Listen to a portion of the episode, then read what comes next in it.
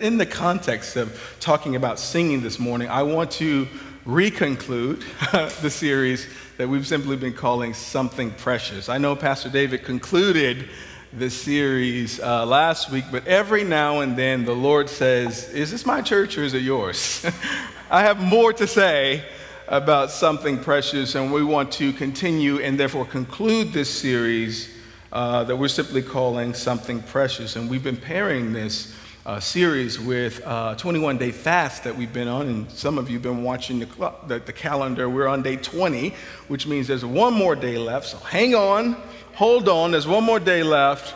And Sister Cassandra reminded me to remind you today that as we near the end of this fast, that we haven't just engaged this as a test of our will and endurance.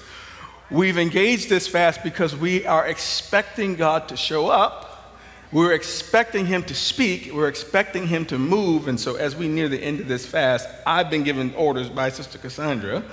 I call her Auntie. Auntie said, Tell them to be expectant. And so, I'm telling you to be expectant. And we're situated, yeah, yeah, give it up. Situated in these 21 days of fasting and prayer, pairing it with this series, focusing on bringing God something precious something meaningful, something important. King David says, I won't bring God something that costs me nothing. And so we've been talking about the precious things that we are to bring to God. We've talked so far about prayer. We talked about generosity. Pastor David did a fantastic job last week about talking about our future, our hopes and dreams, bringing that to God as something precious. And today I want to continue and conclude this series by focusing on singing. Singing. Uh, and singing is situated in the conversation, the broader conversation on worship, Christian worship in general, right? And you've heard me talk about worship many times. And what I say about worship is that we are all expert worshipers. Doesn't matter where you are on the spectrum of faith, doesn't matter what your orientation is to God and the spiritual life. You may not know this, but this preacher is telling you that we are all expert worshipers because we're all worshiping something. We're all worshiping something. We, have, we all have something perched on the throne of our heart. We're all bowing to something, particularly when it comes to the various nouns of our life. And as we're in a situation where we're measuring where our attention and our affection goes, many of you might have been brought to being present to the things that you are worshiping or the things that have your heart. And so we don't struggle with worship so much as we struggle with finding the proper object of our worship. We don't struggle with something sitting on our, the throne of our heart. We struggle uh, trying to figure out what to put on the throne of our heart. And that's the broader conversation that we regularly have about worship as a lifestyle and the spiritual life in general. But today I want to get super granular. I want to zoom all the way in on a particular aspect of worship, and that is the singing. The singing. The message that I'm simply calling Don't Stop Singing. And I might put an asterisk there because some of you all hadn't started yet. So for some of you, we could call this message Start Singing. But giving you the benefit of the doubt, we're calling this message simply Don't Stop Singing. Now, if you know me, you know that I, uh, I'm a music lover and that I am constantly trying to figure out what next concert to go, next instrument to buy, how to get a new cymbal or a new guitar or something. And the music lovers in here are like, yes, others of you are like, I don't understand why you would spend any money on that, right? But my goal isn't to impose my affinity for music on you or to suggest in the least that in order to be a devout Christian worshiper that you need to love music or, or uh, adopt a certain posture to music. I'm present to the fact that I love music and I have a lot of zeal and zest for music in general, worship music in particular. I don't want to impose that on you. I want to name that at the outset. However, I do want to cultivate a value for what the scriptures describe as an appropriate response to God's goodness. An appropriate response for the Christian, for the believer it's all throughout Scripture, and we're going to use, just as a springboard text this morning, a famous passage of text in Psalm 150. If you could meet me there in your Bibles this morning, Psalm 150. There are paper Bibles on the edges of your rows. Feel free to grab that Bible and use it today. By the way, if you don't have a Bible at home that you can understand, uh, you can feel free to take that Bible home as a gift from us to you. it, it is a free gift. Just take it home. You can also engage with the scriptures this morning through your mobile devices or through your tablets or whatever. And we'll also be projecting the words on the screens. I'm looking at Psalm chapter 150 today, and the message that I'm calling Don't Stop Singing. While you find that, let me pray. Heavenly Father, we thank you for your goodness. We thank you for your mercy. We thank you for the opportunity. It is an opportunity to gather today to worship you without fear of being rounded up and thrown in prison or any, you know, pronounced persecution. We thank you that in the West we can do that. It's a privilege. And Father, I pray that you would teach us today. I pray that our posture toward you would be one of attentiveness, that we would be rich, tilled soil, so that whatever you want to place inside would have a fertile place to grow. Father, I pray that we will respond to you today in the way that you find appropriate. Put power, Lord, on these words you've given me to speak this morning.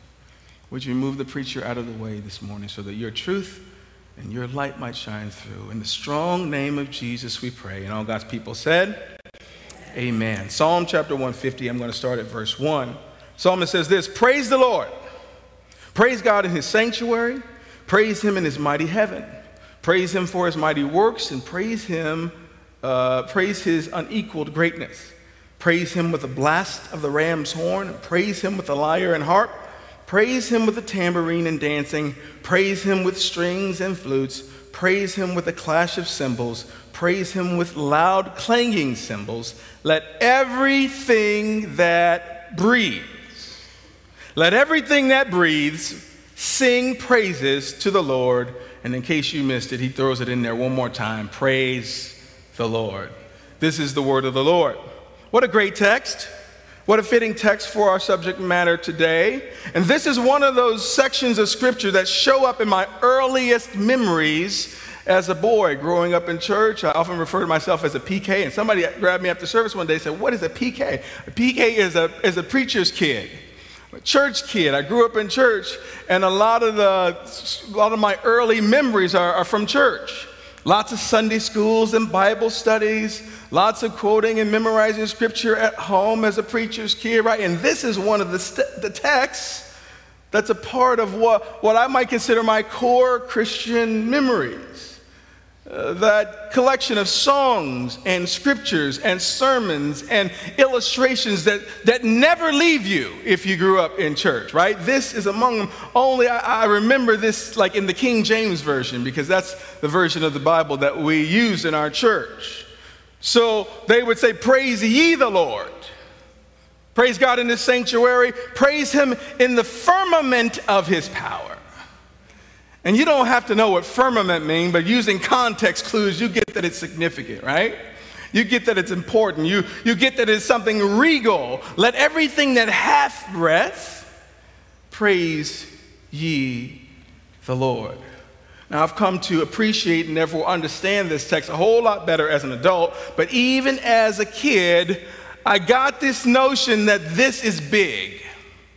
This is primal, this is important, and this is comprehensive. The psalmist wants everyone to know what is expected when it comes to Christian worship. He details for us where we are to worship God, and he gives us two examples in the sanctuary and in his mighty heaven.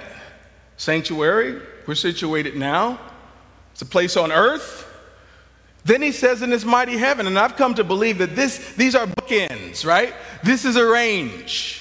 You can praise God on earth and in the sanctuary and in his mighty heaven. And so I take this to mean that everywhere in between is a place where God is to be praised. The psalmists go deeper and tell us why we should praise. Praise him for his mighty works, praise him for his unequaled greatness. And the more life I live and the older I get, no matter what might come, no matter what might come, I've come to see that God is good, right?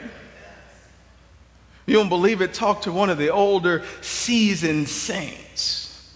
You know, I lead a small group on Tuesday, and I think I'm the youngest one there. Populated with all these lovely seniors, some of them with a crown of gray hair. And as they tell their stories, as we're discussing the lessons over and over, a theme comes up over and over as they tell their stories, as they discuss the tragedies of their life, the circumstances that blindsided them. They say over and over in a dozen different ways God is good and there's nothing too hard for him. And so the psalmist helps us to hear and read what our souls already know is that God is mighty and that he is he's good. The psalmist proceeds then to tell us how to worship God. And this is an interesting list. Praise, praise him with the blast of the ram's horn. Anybody got a ram's horn with them today? In the car maybe? No, okay. Praise him with a lyre and harp. Praise him with a tambourine and dancing. Praise him with the strings and flutes. Praise him with the clash of cymbals and praise him with the loud clanging cymbals. Horns, harps, lyres, tambourines, cymbals, dancing. This is not a quiet praise. This isn't acute praise. This isn't even particularly dignified, because I know some of y'all like to be dignified and some of y'all are cooler than the other side of the pillow, and you want us and God to know it. But the psalmist says it might get loud when you worship.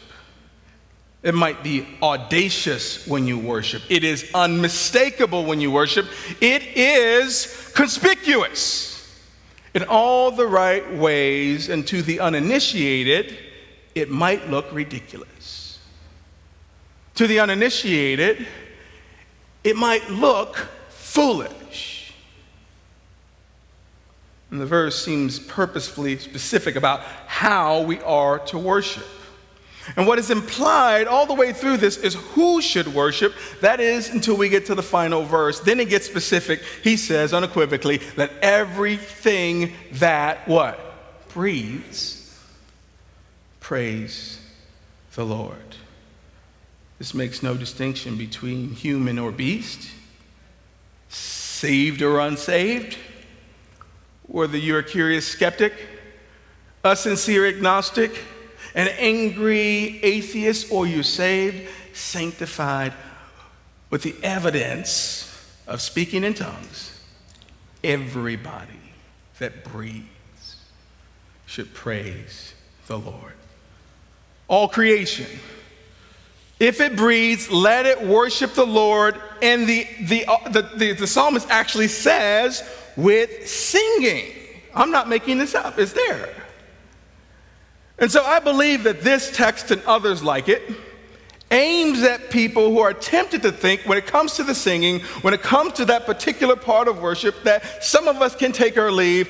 It, it just aims itself at those who are tempted to think, man, it don't really take all that settle down. For those who might be tempted to say, I'm not really expressive person. Or the person who might say, I'm not really usually into music like that. Or to the person who might say, I don't come here, Brother Allison, for the singing. This passage aims itself at you. I don't come here for all that. Well, let me ask you a question, and I mean this really why, why'd you come? Well, that's not snarky. I want you to sit with the question why, why'd you come today?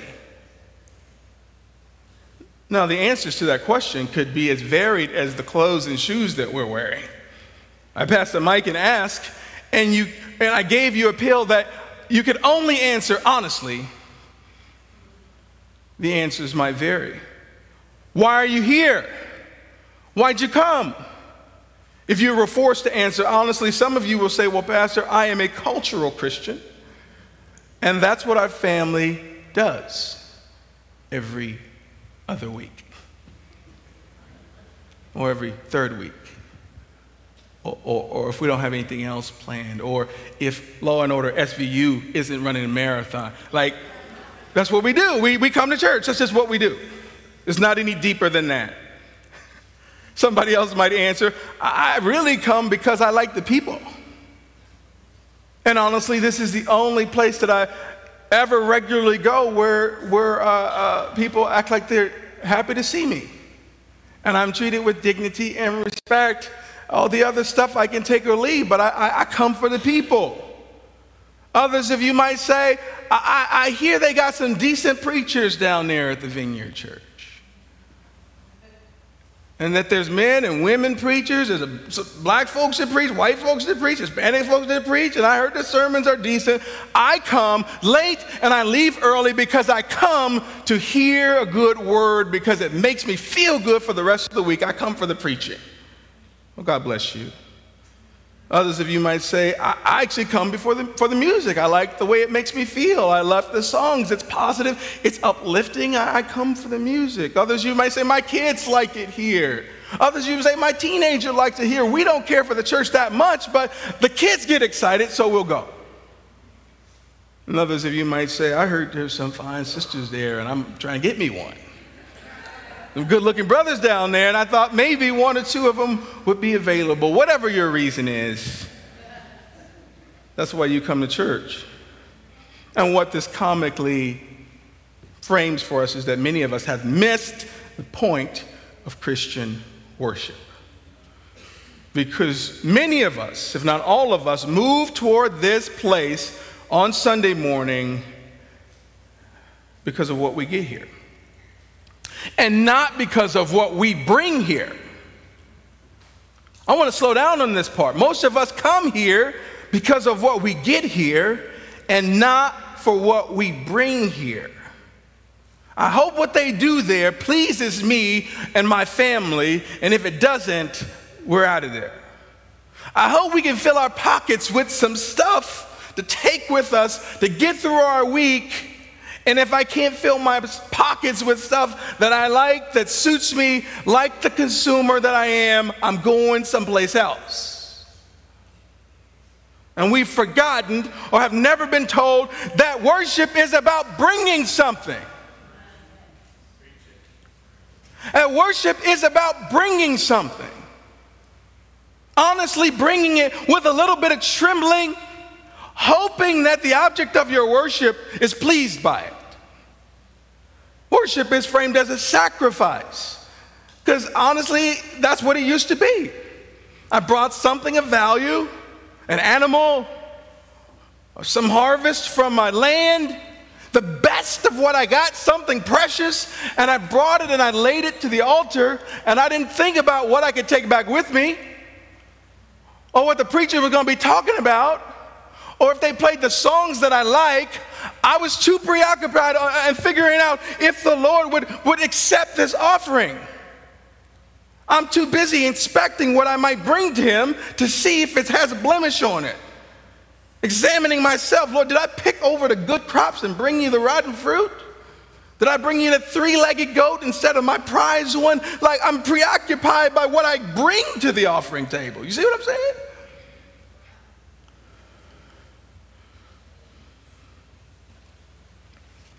Something precious, something costly, something sacrificial. And most of us have misunderstood Christian worship, and that is why you don't sing. That's why you don't sing. Or why you only sing when you feel like it. Or why you only sing when they play your jams. Or are you only sing when the gospel band is up here? Because you like black song. You like that foot stomping, toe tapping, right? And every fourth Sunday or so, when that band rolls around, you go, okay, I'm gonna sing today because, okay, Alan's here, Alicia's up there. All right, they're about to take us in, right? Or maybe you, you can't really, you can't figure out how to clap to that music. Or that's not in your heart language. And you show it. And all we gotta do is look at you. Or maybe you like the straight down the middle CCM stuff, Way Maker, you know, you like that stuff, and you go, well, I'll sing now. Or today we bust out the coritos. You say, okay, se moverá, se moverá, and that's going to be living rent free in your head for the whole week, I promise you, right? You sing when you feel like it.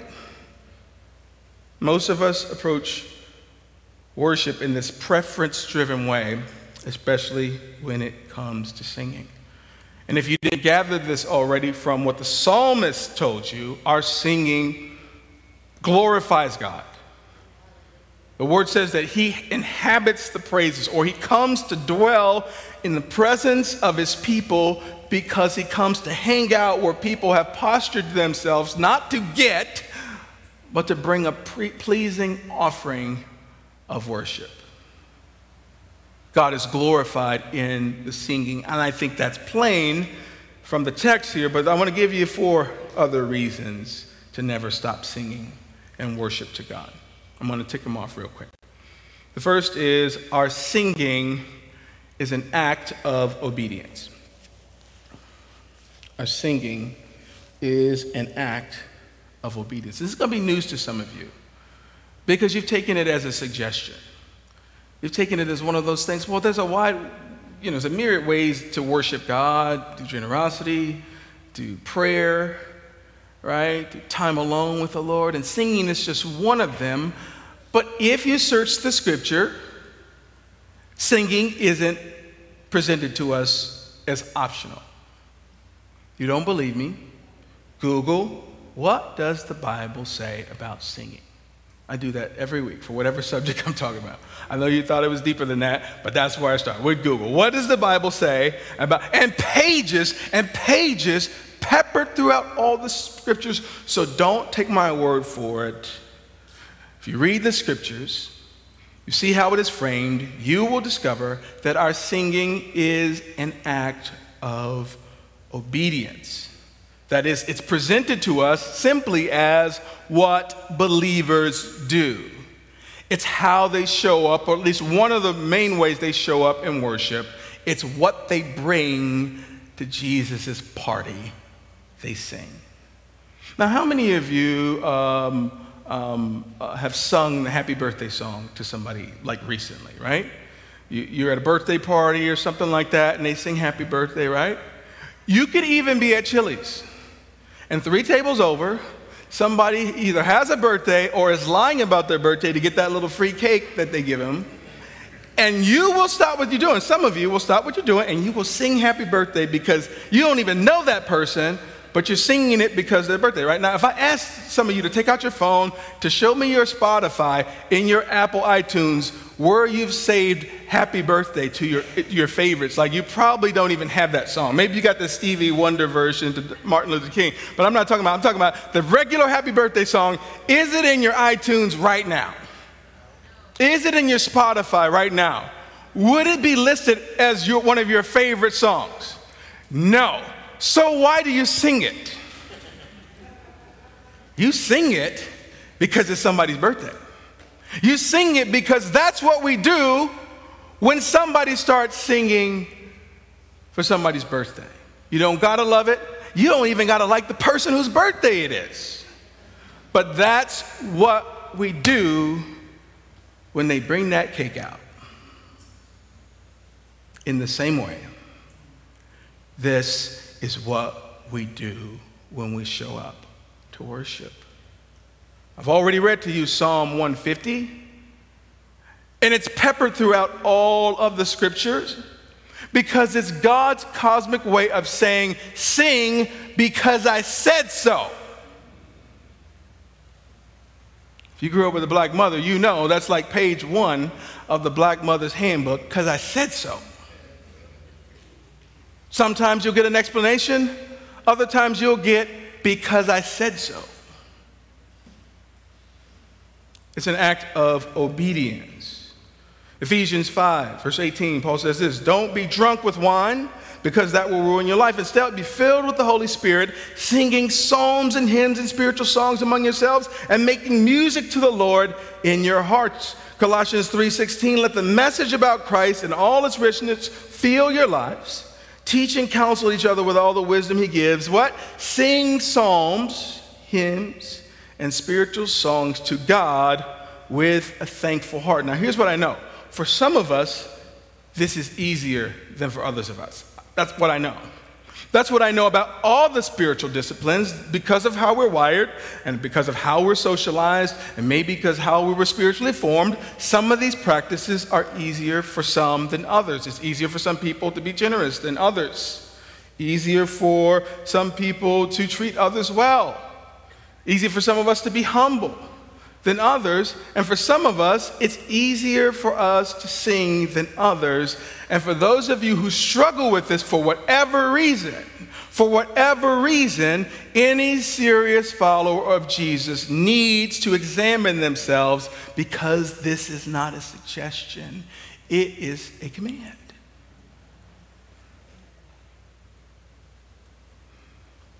And we are obedient because though we can't understand it, it may not make sense to us, it may cut against the grain of our sensibilities. We're obedient because we know God knows what's best for us. And this is an act of obedience. Second thing is that our singing roots us in Scripture. It roots us in Scripture like little else can. And might I be very specific here? Good songs true songs, thoughtfully, biblically written songs, the best songs, regardless of the musical arrangement, regardless of the language that it is in, tethers us to the scriptures, tethers us to the Word of God like little else. Because the good songs, the faithful worship creatives, are, are singing songs that are ripped from pages of Scripture. In fact, some of the best songs and hymns are actual scriptures that have been put to a beautiful melody. Maybe a word or two is changed for poetic, you know, they've taken some poetic liberties. But they're songs about God and songs to God, songs of praise, worship, confession, and lament. And I'm just telling you all this because it matters which songs we sing. How do you think we pick the set? We just look at what's the most popular song. Some of the most popular songs aren't worth the, the paper they were written on. We take great effort to choose the set. You should see the back and forth between me and the worship leaders every week. I know they get tired of me. And sometimes it's a blessing and a curse to have a musical senior pastor if you're a worship leader, right? But I know that I wish I could show you the text. We're trying to make sure that what we're talking about and what we're singing about is on song, and ultimately that the music is true. And sometimes we'll really love a song because it's jamming, we like the arrangement, it's really popular in the church world, but at certain we just say, man, this isn't true. This isn't, this doesn't ring true. Singing is important because it roots us in Scripture. C.J. Mahaney calls singing take home theology. Take home theology. Think of it as carry out for your soul. Pastor Tom Olson says this singing stands alongside preaching as one of the two great ways that God has ordained for His Word to dwell richly in each one of us. I'll read that again. Singing stands alongside preaching, what I'm doing right now, as one of the two great ways that God has ordained for His Word to dwell richly in each one of us. Now, I just read you Colossians chapter 3. Let the message about Jesus Christ and all its richness fill your lives. In other words, it says, dwell in you. And then a few sentences later, he says, sing psalms, hymns, and spiritual songs to God with grateful hearts. Not coincidental, because it's one of the ways that the word is planted in your heart. And what does the scripture say? Lord, your word have I hid in my heart. So what? so that I might not sin against you, so that the posture of my heart is correct before you. There's an aligning, calibrating reality to singing that we must lean towards. It's take home theology because, as much as I'd like you to love my preaching, you don't go home singing my sermon points. You're not humming point three of this message. What are you humming at the urinal? Over the dishwashing sink. What are you humming? You're humming the take home theology. I am a friend of God. He called me friend. Great is thy faithfulness, O Lord my Father. There is no shadow of turning, right? And we even taught you some take home theology in a different language today. Se moverá, se moverá. And what does that do? Because sometimes that humming and singing, it's involuntary, it, it overtakes you. You're singing and you don't even know it. That song which you sang out of obedience on Sunday is seasoning your heart during the dark night of the soul, and you don't even know it. You understand what I'm saying to you? And if I could just press a little bit deeper, I think there's a tie to the music that we listen to. For those of us who are prone to fill our ears and our hearts with garbage, you are discipled for better or worse by, by the media you consume. And I don't need to get super granular with that or, or legalistic and, and provide for you a list of what Christians do and don't listen to. But if you're in a dark night of your soul, if you're overcome with thoughts and things that cut against the grain of what God would have for you in your life, you might start by taking inventory of what has been entering your ear and eye gates. For we are discipled by what we listen to, even more so by those things in which we sing and say. I'm preaching to somebody today. Take home theology because our singing is rooted in Scripture. Moving right along here. Our singing, third thing, is good for you and the people around you.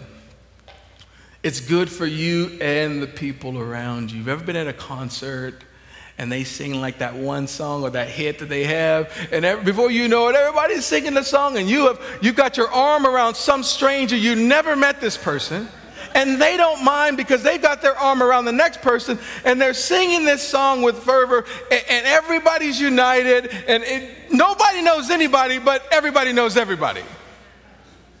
There's something about communal singing, both sacred and secular.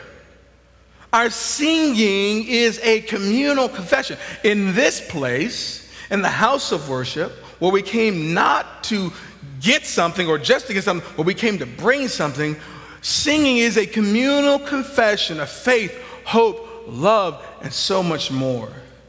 And even if I don't feel like it in the moment, you and others around you can have the opportunity to have your hearts converted toward what we're singing. That ever happened to you? come in dragging the floor, and it takes it's all it took all you can muster to just get here.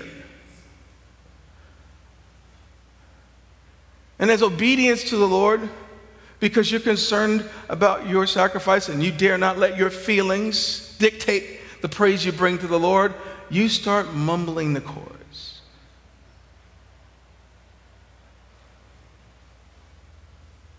And they're singing about joy and they're singing about victory, and the circumstances of your life are everything but victorious. And you're doing everything but winning. But as you sing, your heart is converted. As you sing, the Spirit latches a hold of what's true about those songs, which is why we got to sing what's true. And something on the inside is moved by those words. And those words sometimes are not how we feel or where we are, whether we're singing about trust or expectation or victory. Oftentimes they give us something to ascend to, to aspire to, something to reach for. And it's not uncommon that a tear rolls down your face as you sing these songs. That your lip begins to quiver or, or your hands begin to moisten because something of the Holy Spirit grabs a hold of those lyrics and therefore grabs a hold of you. And what I know, because I've been that person, is sometimes things are so rough, I can't muster the courage to sing for myself. But Sister Evelyn's on one side of me, and I hear her singing. And Brother Steve's on the other side of me, and I hear him singing. And it's somebody's in front of me that couldn't carry a tune in a bucket, but they are singing and something happens to me and to them. Has ever happened to you? This is why you got to get over yourself when it comes to worship. This is why you got to get past yourself when it comes to the singing. It ain't about you.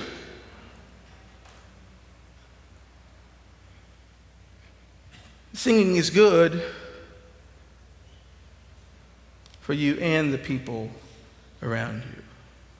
Whether you're in the house of worship or you're in the big house, whether you're in the slammer. And some of you know the story, Acts chapter 16.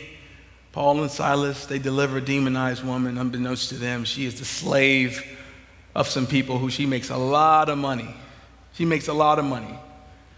And because they free this woman from her demonic oppression. They are thrown into prison.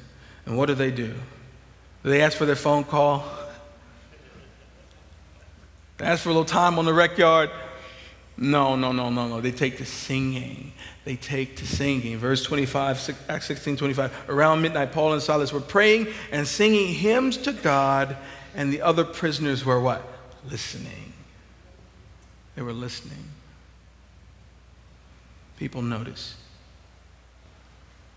And something about their singing was doing a work both in their heart, no doubt God was using it to bless others. Our singing is good for us and others. There's so many more that I can include here, but this fourth and final one is this. Our singing lets us practice being good audience members. Uh, good audience members. I debated whether to even put this one in here because it feels a bit unspiritual to me, but as I sat with it, it is deeply spiritual. It's also super important because I think some of us know how to be on the stage, but, we, but we're terrible audience members. I have sons who are emerging as musicians, and oftentimes you'll see them on the stage. You saw my oldest boy, Joe on the keys today. And it's not uncommon that if I'm not in the band, I'll be sitting next to him and we'll be worshiping together. And as teenagers typically do, he'll just zone out and just be standing there. And you might just see me just tap him lightly, just like that. And that tap isn't, I mean, that's a whole paragraph right there. That, that tap right there, he doesn't say, huh, what do, you, what do you need, that? He knows exactly, he knows exactly what that means. And part of that tap means we're here to worship. But another part of that tap is, son, you need to be in the audience who you want to see when you're on stage. And I regularly say to him, Do you want to look out and see you if you were on the stage? And can I just, don't let this leave the room, but it don't matter how good you're preaching there's always somebody in the audience that ain't buying it. And their affect lets you know that they're not buying it. It doesn't matter how good you're playing, there's somebody in the audience that is scowling. And it may not have anything to do with the music. And so I just picked up a preacher trick that I learned years ago. I, am not looking at everybody because I can't look at some of y'all while I'm preaching. I find a couple of people in every section that are doing this. And you don't know who I'm looking at over here. But the person who's scowling at me, they will snap me right out of it. I'm not careful. So I find one or two people every section. The same is true if you're leading worship. The worship leaders, they don't have the courage to tell you this. I'm going to tell you what they want to tell you. Some of y'all they can't look at. Otherwise, they'll be snapped out of the spirit, just like that. And the worship music will go down, down, down. And I wondered if it's maybe too unspiritual to ask you to consider if you were on the stage doing something, would you want to be looking at you? I'm on the stage doing something all the time. And I typically sit down front, one, because I'm easily distracted and I want to focus on the music or what's ever happening. But mostly, I want to see the person right, I want the person right here to see me engaged. We have four worship leaders up here, but you know who the chief worship leader is in this church? Is me. And so when you see me down there, I want there to be a praise on my hands. I want to be singing loud. I want to have a have a you know step on my feet, right? Because in some ways I'm discipling the room. And when these worship leaders get down there, I'd like to see them doing the same thing. Because some of you just maybe need to see a video of yourself. You ever saw a video of you dancing and you thought, I thought I was dancing better than that? I don't dance often, but somebody I saw a video one time, I thought I thought I was dancing better than that. My sons had this little thing on the iPhone where it could slow down, and so I was taking a layup, and, I, and they showed me the thing. I thought I thought I was jumping higher than that. I felt like a. And so we should just put a camera right here. You know how the like the amusement park ride, like you get the video of you after, after and some of you will be like this in worship.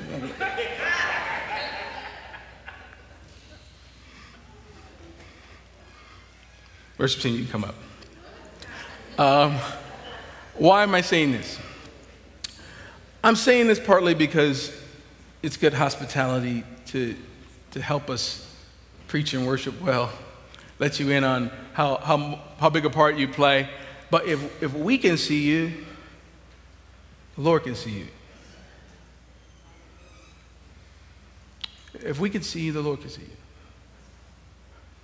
And the psalmist gave us a vivid description of what worship looked like or the possibilities.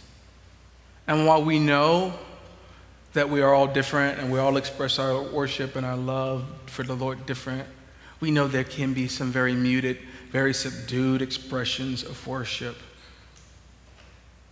But I believe that since we're bringing an offering, and much of the Christian life is discipling us toward what we would not be doing already are moving us towards some place where we're not already going,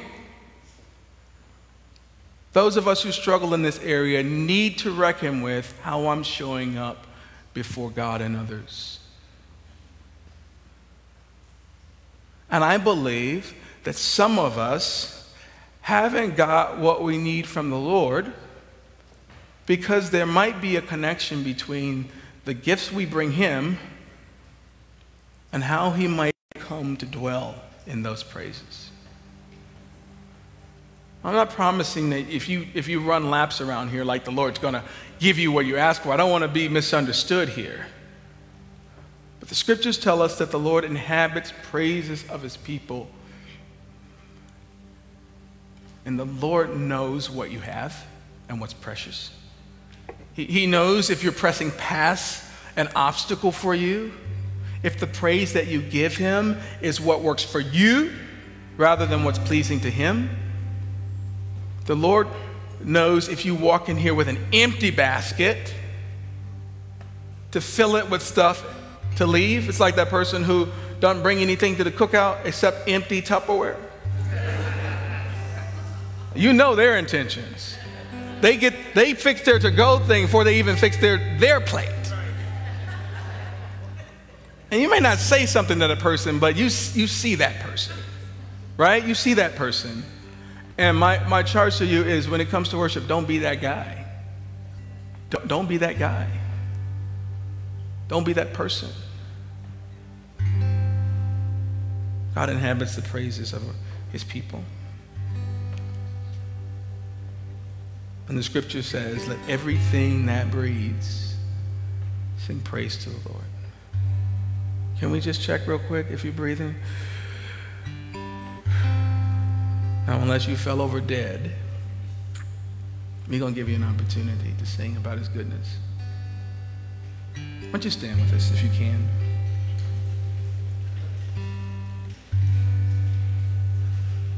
Lord, forgive us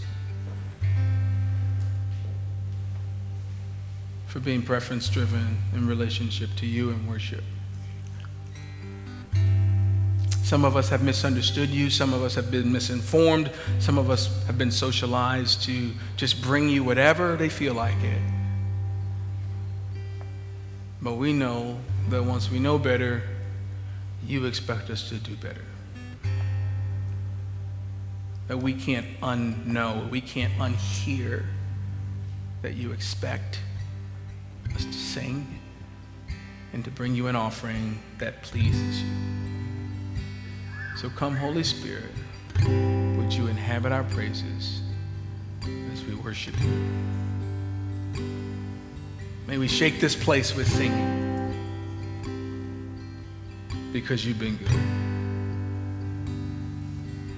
In Jesus' name.